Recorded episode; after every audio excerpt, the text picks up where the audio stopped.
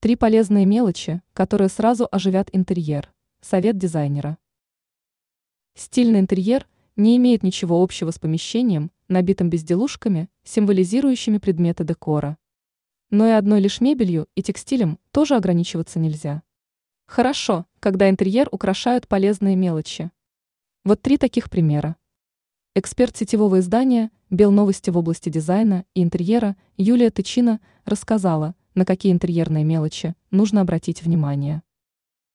Интерьерные растения. Есть из чего выбрать.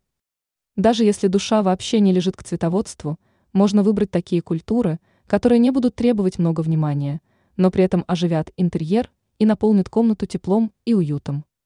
Это может быть фикус, замиокулькас, монстера и другие растения с пышной зеленью. Текстиль. Мало будет купить один дежурный плед и пару-тройку подушек. Помните, что все это нужно периодически стирать. Со сменой сезонов неплохо будет обновлять эти детали. Свечи.